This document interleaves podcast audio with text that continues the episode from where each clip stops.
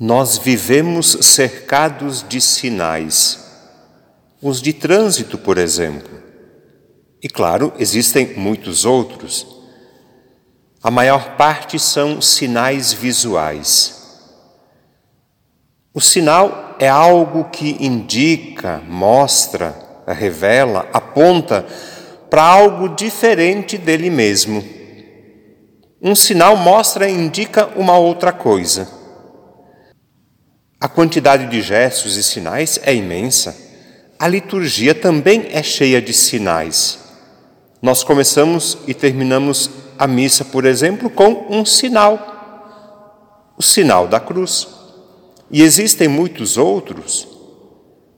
A imagem de Nossa Senhora ou de um santo, a vela, a água benta, uma flor. Alguns sinais a gente nem entende direito, nem sabe o que significam.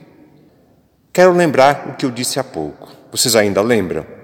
O sinal é algo que indica, mostra, revela, aponta para algo diferente dele mesmo.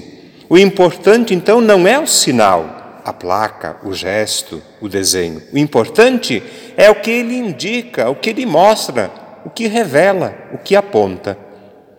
Lembrem-se disso. Vamos olhar agora para o evangelho que ouvimos há pouco, a multiplicação dos pães. É um milagre.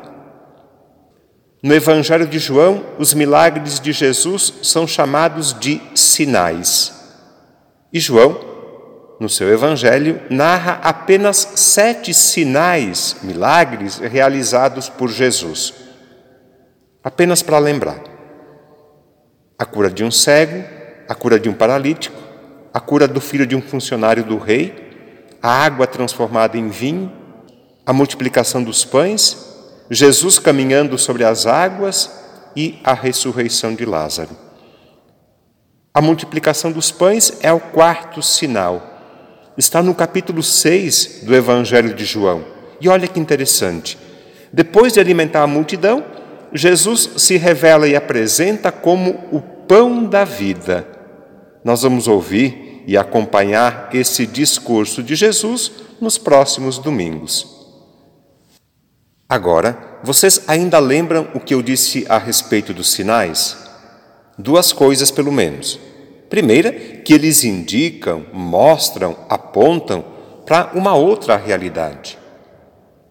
E segunda, e que o importante não é o sinal, mas o que ele quer mostrar.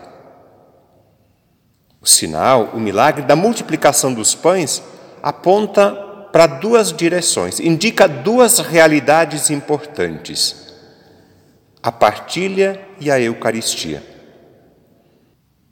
Ao multiplicar os pães, Jesus nos ensina a dividir, a partilhar. Pode parecer contraditório, pode parecer até um jogo de palavras, mas não é. O pão cresce e se multiplica quando é dividido e partilhado.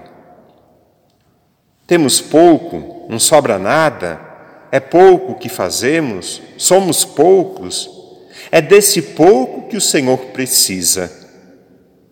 O menino deu o pouco que tinha, ou melhor, deu tudo o que possuía: cinco pães e dois peixes.